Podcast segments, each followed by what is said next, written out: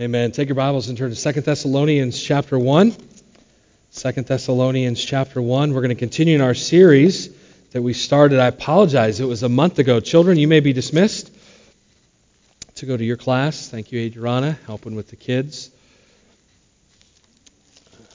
We started this series a month ago, and then, of course, I felt the Lord leading to preach that message to kind of how you and I can help those that are hurting. Then, of course, we had Mother's Day, and then uh, last week uh, Mike ran the services, and thankful for that. If you're using the uh, if you're using the, the Bible there in your seat, uh, you'll turn to page 1666. 1666. Don't let that number scare you. We'll be all right this morning. 1666. But we're going to continue in our series of Don't Quit. And I'm thankful that Jesus is our Jesus is our victory. And uh, in time of time of persecution, time of trouble and uh, difficulty, uh, Christ is there standing as our victor uh, if we know him as our Savior. And so thankful uh, for his ministry to us. Let's begin reading in verse number 6 of Second Thessalonians chapter number 1. It says, Seeing it is a righteous thing with God to recompense tribulation to them that trouble you. In other words, God is, God is always right in his recompense. Another way to another way to put it, and this is, will be in the message, he's always just He's always righteous. He's always right in the way that he brings about the, the, the, the, the, the, recompense. In other words, we're, we're always going to get what is due to us, and it's going to be just. Okay? Uh, to them that trouble you. Verse number 7 And to you who are troubled, rest with us when the Lord Jesus shall be revealed from heaven with his mighty angels. In flaming fire, taking vengeance on them that know not God and that obey not the gospel of our Lord Jesus Christ. Verse 9 Who shall be punished with everlasting destruction from the presence of the Lord and from the glory of his power, when he shall come to be glorified in his saints and to be admired in all them that believe, because our testimony among you was believed in that day. This morning, as we continue in this series on Don't Quit, I want to I want to preach a message entitled The Judge is on the Throne. And I'm thankful that, that, that God is on the throne and that He's, and that he's fully capable of uh, rendering the, uh, the, the, judgment. He's just and He's right in the way that He does. So let's pray uh, one more time here this morning. Father, we, we come to you, and Lord, we're thankful for your, for, for your word. And uh, God, I'm thankful for the power of it. Lord, I pray that you'd help me this morning to articulate, uh, Lord, what you've put on my heart uh, to preach this morning. I pray that our people would be uh, receptive, uh, God, to uh, what you have for us here this morning. And we'll give you the glory for everything that's said and done. Lord, I pray I would only say that which was used, that you can use, be used to be edified with it. And Lord, we pray all this in Jesus' name. Amen. What we desire to do at Redwood from a week to week basis is to take a passage of, Bi- of the Bible and to place ourselves under it. We do not desire in any way to come to the Bible to evaluate it. Uh, we want to listen to the Bible in such a way that, it, uh, that, that our thinking, that our feeling, that our, that our choosing, that our believing, and our behaving will all be shaped by the Word of God. It would be very easy to come to the Bible picking bits and pieces that you and I like and ignore everything else that might make us feel a little bit uncomfortable. But if we did that, we would only be a reflection of our own preferences. We would always be affirmed and we would never be challenged. We would always be comforted and we would never actually be a woman or a man that is changed.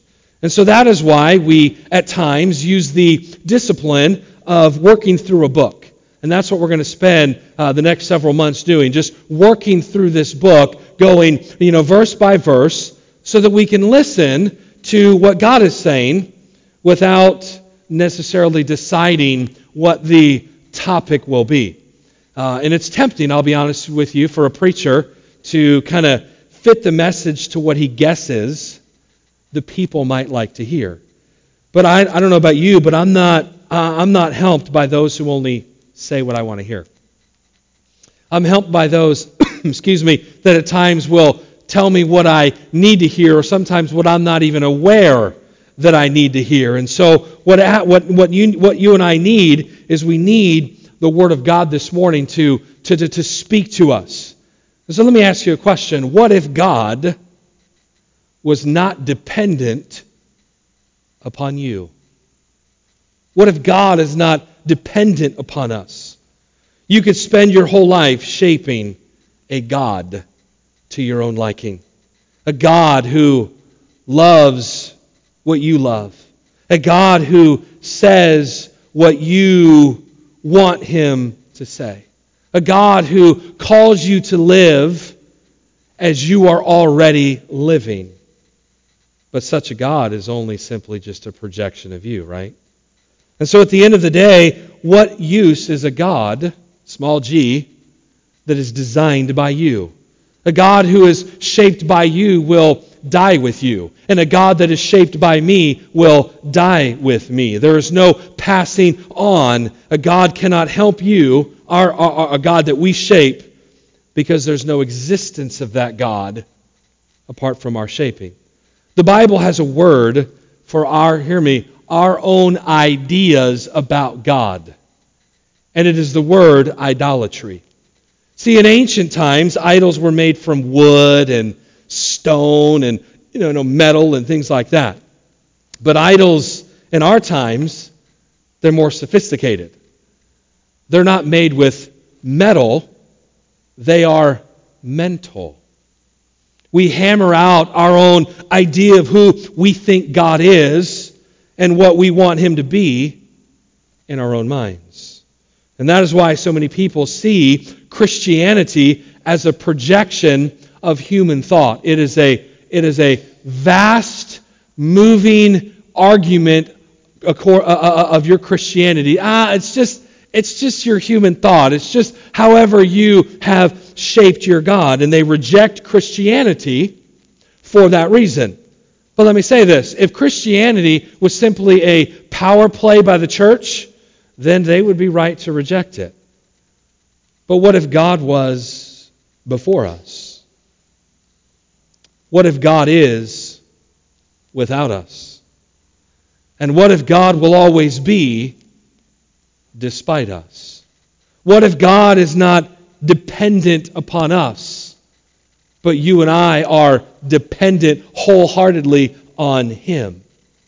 What if God is abundantly good, and you and I are a part of a world that is in rebellion against Him? What if God is love, and you and I are running from Him? I've been studying the Bible for all of my at least adult life. And this is the message that I find in it, and I, and I want you this morning to grasp it. God says this I am who I am, and I am not whoever you think I am. God says, I am who I am, and I'm not whoever you have shaped me in your mind to be. And so God, He he, he speaks to us in this book. He speaks to us in the Bible so that you and I might find him, so that you and I might know him, and so that you and I might enjoy him forever. And so we saw several weeks, I apologize that it's that it's been a month now from when we started this series, but we saw that this letter of Second Thessalonians, it was, it was written to Christians who were being, who were being persecuted. Uh, we see in Second Thessalonians 1 4 so that we ourselves glory in you in the churches of God for your patience and faith in all your persecutions and tribulations that ye endure. So persecution, you and I know, is that's always a, it's always a terrible thing. A particular group of people are picked on, they're attacked viciously and repeatedly. And obvi- the, the obvious question for people who are experiencing uh, this kind of uh, this kind of persecution is where is God in all of this? Where is God in all of this? How are we supposed to not quit, Ryan? The whole series is to a people that are that are being persecuted and that feel like all they can do is quit. All they want to do is wave the white flag. Where is God in all this? Where is God in my struggles? Where is God in my finances? Where is God in my marriage? Where is God with my children? Where is God in the society in which we live in? Where is God in our government? Where is God in around the world where Christians are being slaughtered by the day? Where is God? Where is he? I don't see him. So, how do I not quit? Legitimate questions. This is the kind of thing that the people in Thessalonica would have been experiencing. And this letter was written to really give them an answer to how not to quit. And so, what is this passage that I read here this morning? Verses 6 through 10. We want to we want to allow it to bear its weight on us this morning. Oh, we're not necessarily going to like what it has to say, but that's okay, right? Setting you up a little bit. It, we're not necessarily going to like it, but what is what is the text this morning saying to us? Well, first of all, it tells us that God is just, or that He is He is righteous in His dealings towards mankind. He always does what is right. He is just. Let's see that in verse number six here. Seeing it is a righteous thing with God to recompense tribulation to them that trouble you. The justice of God will often not be obvious in this world. People who do good often suffer, don't they? And people that seem to be the most evil, they tend to prosper, right? Am I, am I the only one that kind of sometimes sees it that way? Good people tend to have to suffer a lot, and mean and nasty people they seem to prosper. But God is just. And even though his justice may be hidden now, it will become obvious when Jesus Christ is revealed. That's what verse number verse number 7. When Jesus Christ ultimately appears, not the first time, the second time at his second coming, when he is revealed, listen, this justice it's not going to be hidden anymore. It's going to come to full fruition. And we see in verse number 8 what type of fruition is it going to come in a flaming fire taking vengeance on them that know not God and that obey not the gospel of our Lord Jesus Christ. The justice of God, it's a, it's a central truth in all of the Bible. God never acts one time out of vindictiveness. He always acts with justice. It's always exactly what is right. You and I, this morning, we can have absolute confidence that you and I, or no person, will ever be judged based on a sin that they did not commit? Because God is all knowing, He is just. No sin will be punished in a way that is disappropriate to its offense. No one will escape the justice of God. God knows all things.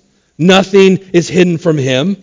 No one in this world intimidates him. No one has leverage against God power and wealth and prestige, you know what those count for with God? They count for nothing with Him. That means you and I can have confidence in the absolute justice, the righteousness. God will always do what is right. Okay? So this text tells us that God is just. Secondly, that God will punish that God will punish. He'll punish those, the text tells us, who do not know God and who have not trusted in the gospel of Jesus Christ. Now, listen to me. That is a very plain statement, but it has powerful repercussions. Let's see how Paul tells us again in verse number 8. In flaming fire, taking vengeance on them that know not God and that obey not the gospel of our Lord Jesus Christ. And so God, He's to He's to punish those that those that reject Him. He's to punish those that that, that that reject the gospel of Jesus Christ, that reject the cross, that reject His atonement for their sins. Because all men have sinned, right? For all have sinned and come short of the glory of God. And so what Paul is saying is that God is going to judge. God is in a just way, in a righteous way. He is going to punish those that reject Him, those that reject the cross and reject the gospel of our Lord Jesus Christ. And so, what is this? What does this punishment look like? Well, how is this punishment rendered? We know that it's going to be done in a in a just fashion or in a right fashion, but what are the what are the descriptions? Well, we're given a couple. In verse number 9, who shall be punished with everlasting destruction. And so we see that the first punishment is everlasting destruction. Okay, want you look at verse number 9. Nick, if you can go to verse number 9, please. Okay? Who shall be punished with everlasting destruction? The combination of those two words is terrifying, but the meaning is absolutely clear. This is a destruction without end. Here's how Matthew Henry put it in his book commentary on the whole bible he says it is always it, it is to always be dying and to never die. To always be dying and to never die. You say man ryan welcome to memorial day sunday morning. I get it man. I ought to skip these verses too. But that's not what we want to do. We want to allow the word, word to, to lay its heavy weight upon us. It's all it's to always be dying and to never die you may say, wait a minute, Ryan, wait a minute. How, how can any sin deserve everlasting destruction? You said you, you, you just said God is God is just and, and, and how can he how can he punish with an everlasting destruction? Hey, stick with me. The only way that I can try to answer that question, number one, I am not God, but the way that I can try to answer that question is to give you an illustration. I want you to picture maybe a middle schooler. And in class, he sees one of his, uh, one of his classmates come by, and man, he just punches him in the nose. What's going to happen? He's going to get detention, right? Okay, so now he's going to be in detention, and while he's in detention, the teacher comes by, and he just pops that teacher right in the nose. What's going to happen? He's going to get suspended, right? And then he just gets suspended, and on his way home, he sees a police officer, and he just punches him in the nose. What's going to happen? Most likely he's going to go to jail for a period of time. And then he gets out of jail, and he's uh, there with a group of people, and, and the president of the United States is coming to their area, and he's going to kind of walk along. And as the president gets really, really close to him, he reaches out and he tries to punch him in the nose. What's going to happen? Secret Service is probably going to kill the boy, right? In every case, the crime is precisely the same. But the severity of the crime, hear me, is measured by whom the crime is committed against. So my question is is what comes from sinning against God? Everlasting destruction. Everlasting destruction. So that's how it's described. This punishment. Oh man, so glad I came to church this morning. Hey, I can't candy coat this passage.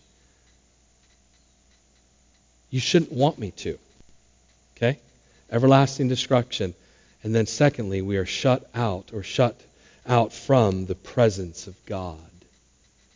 We get shut out from the presence of God.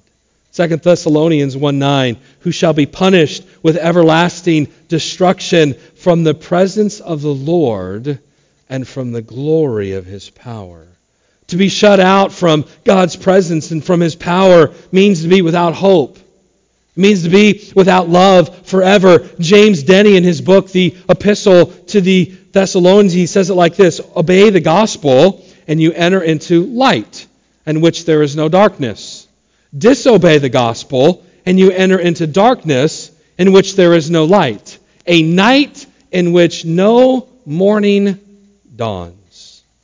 So here's what Scripture, here's what, if, if, if we're going to allow this, the, the, the weight of this text, if we're going to allow it to bear on us, here this morning, here's what the scriptures are saying to us. They're saying that God is always just. He's always righteous in his recompenses. He always metes out the, um, the, the, the, the punishment is always perfect to the crime.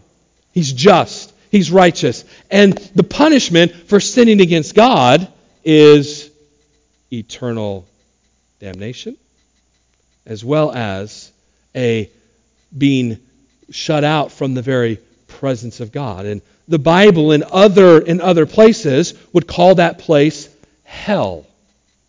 Our sin against God deserves in a just recompense way hell.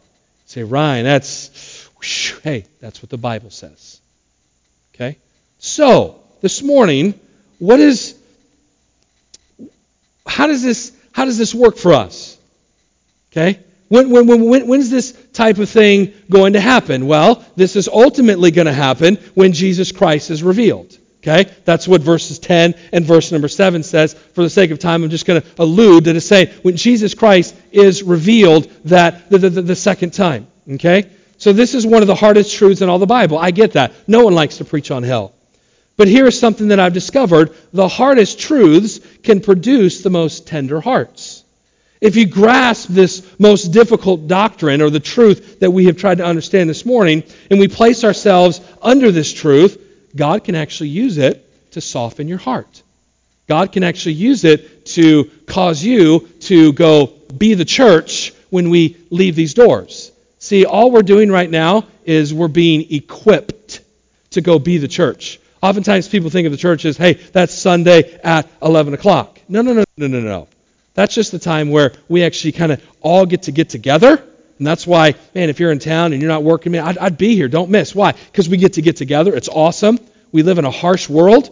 We get to get together with other Christians of like minded that have trusted the gospel. And then you and I, we get to go back out into a hostile world and be the church. And so, what is this truth? What is this, this doctrine that we have looked at this morning. Not popular, I get that, but how do we how do we apply that?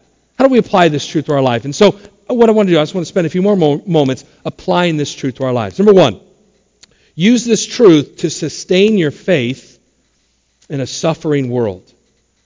Because listen, if you've suffered at the hands of other people, or if someone you love has suffered, as these Christians did, you're going to be faced with this question how can I really believe that God is a loving God?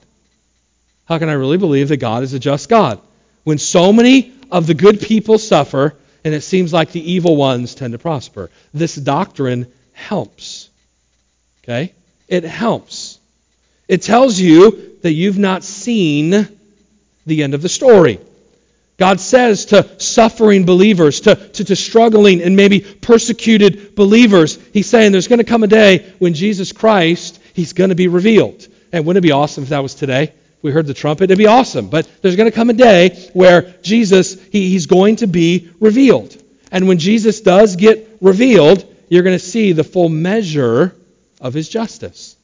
You're going to see the full measure of his love. So use this to sustain your faith in a suffering world. I know that it's very difficult to go back a month from now when we started this series. But the reason why you and I cannot quit is because Jesus is our victory and we our faith gets strengthened in him.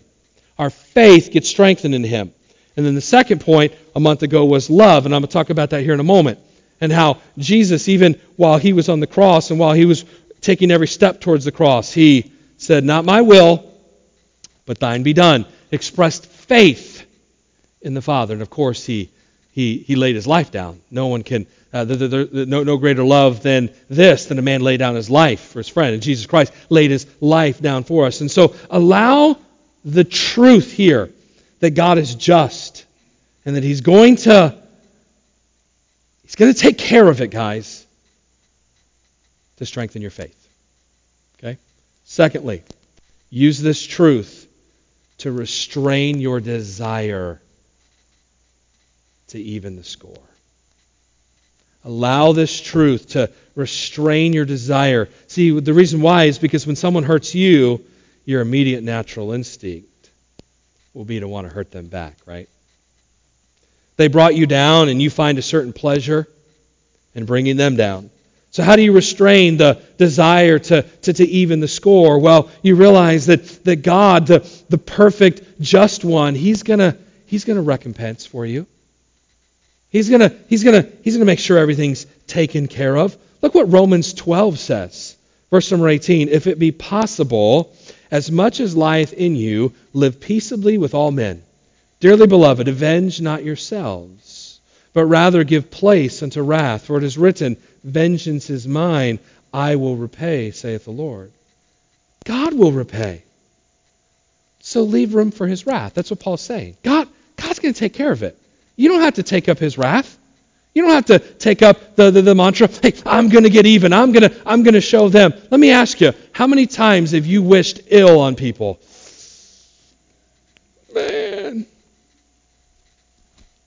I got a letter this week. Oh, man. I, sometimes I just want to squash people. I'll just be honest with you.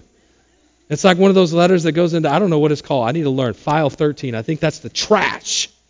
Man, you read that, it was laced, I mean, laced with one Bible verse, yet it was, ugh, it's horrible. I mean, sometimes you're just like, God, just squash them. That's not good, Ryan. Is, is it my transparency okay? Right? Okay, how many of you ever want to squash people? No, don't raise your hand to that. Hey, hey, hey. Leave room for God to do it. Here's why. Because God will do it in a just fashion. Because He's righteous and He's just and He's perfect. And so allow the allow the allow the truth that we're learning here. We're, we're going to go verse by verses. We're going to spend, but, but, but these verses right here, allow it to be, God, I, I, don't, I, don't, I don't have to win right now. You don't need to take it into your own hands when you know it's already in His hands. You can leave it to Him. And it, listen to me, it is on that foundation right there, that, that verse right there.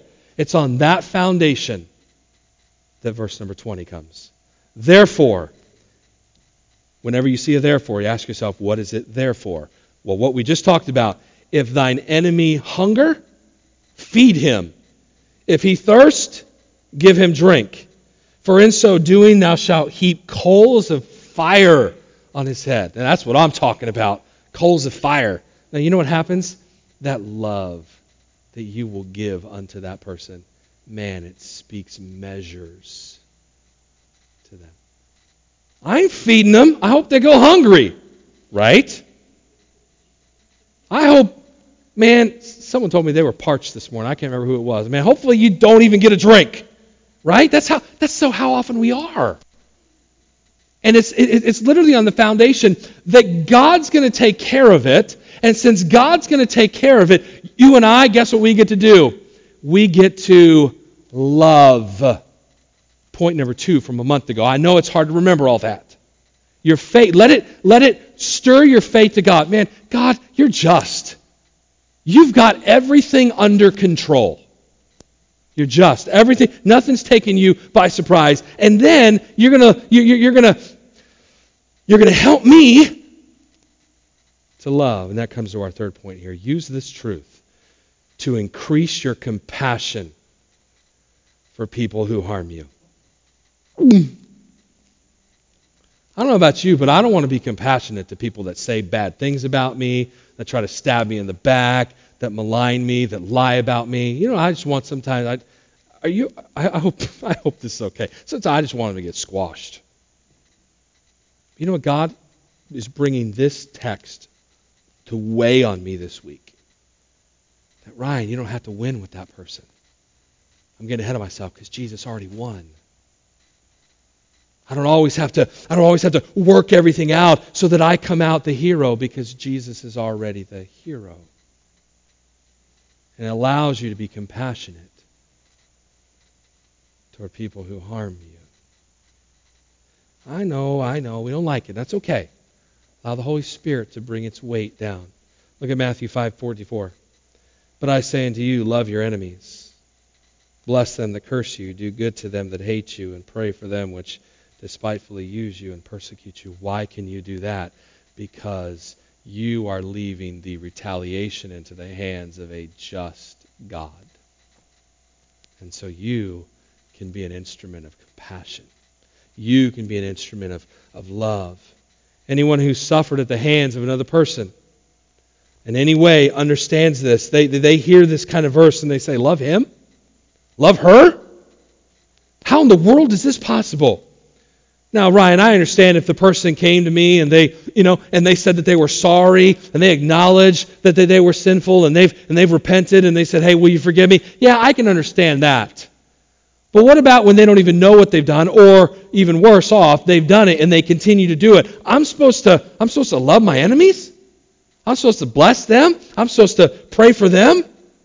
So what are you so how are you and I are to, to love our enemies? Again, allow this teaching, this doctrine of Second Thessalonians to, to help us today. When you think about everlasting destruction, when you think about being completely shut off from the very presence of God, ladies and gentlemen, if you allowed that doctrine to rock you, you would never want that on anybody. Never would you want a single person to ever go to hell if you fully understood that it's everlasting destruction. It never ends. As Matthew Henry said, it's dying without ever dying. And then you are completely shut away from God, complete darkness. We would never want that upon anyone. A deep grasp of this truth will help you to pray for those who have harmed you. Bitterness cannot survive long in a heart that has been praying. Try it. It's really sneaky, man. It comes in the back door, and all of a sudden, compassion's all over you for some of your enemies. Talking to Mike this morning about someone. It's like, you know, I'm not even mad about this. I just, I, I, I honestly, I felt compassion. I felt, I felt pity because this is not always the case, but this morning I prayed for the person. And so God's trying to help me. You take this weighty, weighty thing about this eternal destruction that God is just and that He will punish. God, God will. But you and I, we can understand this, and this brings to our fourth point, and here's where the, the, the, the hope and help comes from. Number four, use this truth to help you understand what happened on the cross. Jesus Christ came into the world because there was a future catastrophe that you and I needed saving from. That's what I just preached. Our sin was sending us to eternal destruction. Our sin was sending us to an eternal separation from the presence of God in a place called hell, whether we like it or not. And yet Jesus came to save us from that future destruction. During his three years of ministry, Jesus did so much good. He healed the sick. He, he healed the blind, right? I mean, he, the, the lame, all kinds of things. His teaching was so amazing. It was so radical. He fed the hungry. That was all in three years of ministry. Imagine if he had a couple more decades. But what Jesus continually told his disciples and they never understood was, he says, Hey, I came to die. Yeah, you see this healing and you see this amazing, you know, people uh, feeding and people that are no longer thirsty and things like that. But the real reason why I came, he said, I came to die. I came to be persecuted against. I came to be hated against. I came to be slandered. I came to be maligned. I came to be accused unjustly. The just one was going to be accused unjustly. Oh, what he could have accomplished if he just had lived, some say. But my friend, he accomplished so much in dying. He died as a sacrifice. He died as a in, in, the great love and mercy of God. What happened is, is your sins and my sins, they were placed on him. Isaiah tells us, all we like sheep have gone astray. We have turned every one to his own way, and the Lord had laid on him the iniquity of us all. See, where we stand or where we sit here this morning is that all of us have sinned. All of us have come short of the glory of God. All of us and all of our sin. Here's the awesome news all of it, the iniquity of us all, it was placed on Jesus. And so that's why Paul says, hey, this eternal damnation, this eternal separation, this recompense, this punishment, it's for those that reject the gospel of the Lord Jesus Christ. That's who it's for. So you're seated there this morning and you know Jesus Christ is your Savior. Listen, man, the pressure's off. You don't have to worry. Hell, no. Christ came to save us from that.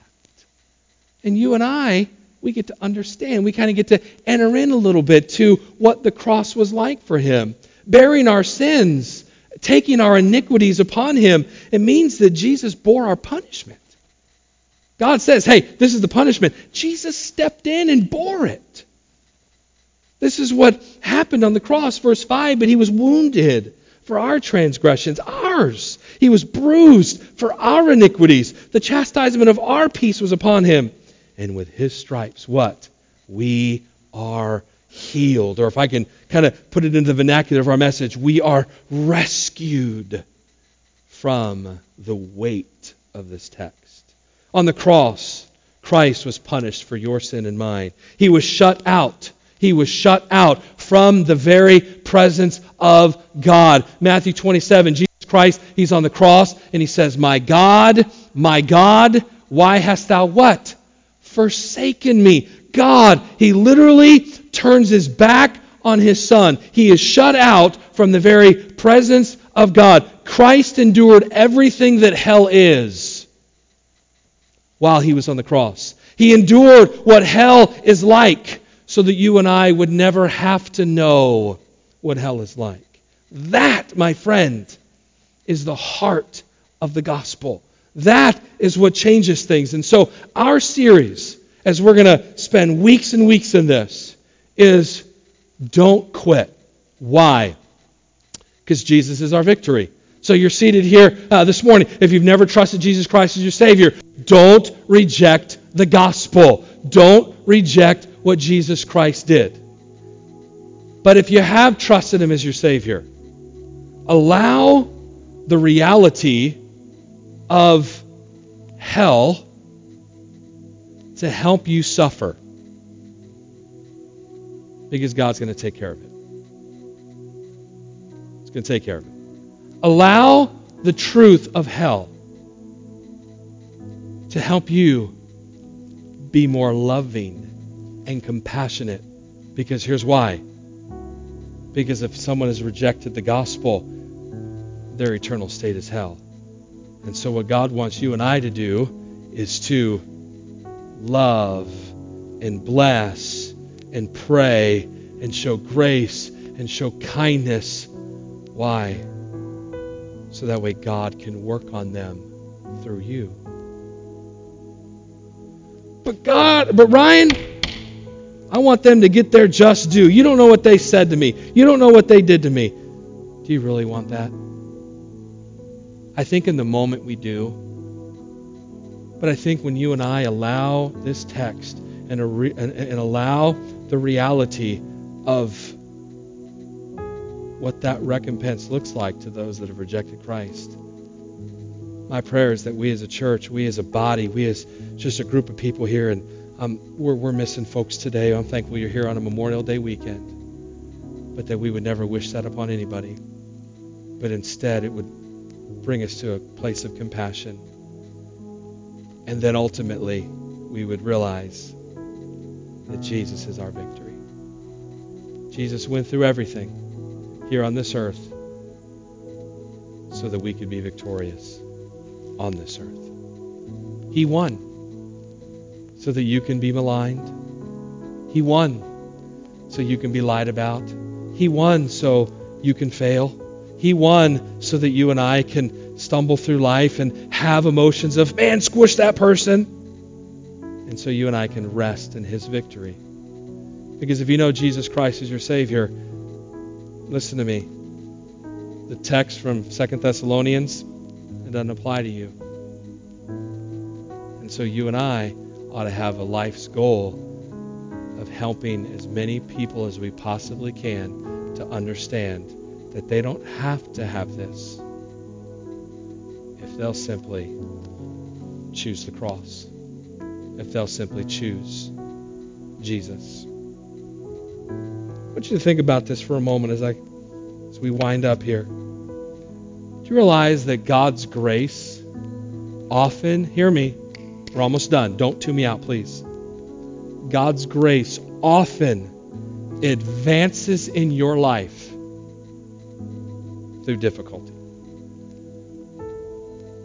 Often it might be through a difficult marriage God wants to advance His grace in your life, maybe even through difficult, rebellious children, through sickness, through financial loss, maybe, maybe even through a loss of reputation. God often uses the hardest things in your life to make you like Christ. The trials of your life are the, are the setting in which God desires to make His grace blossom.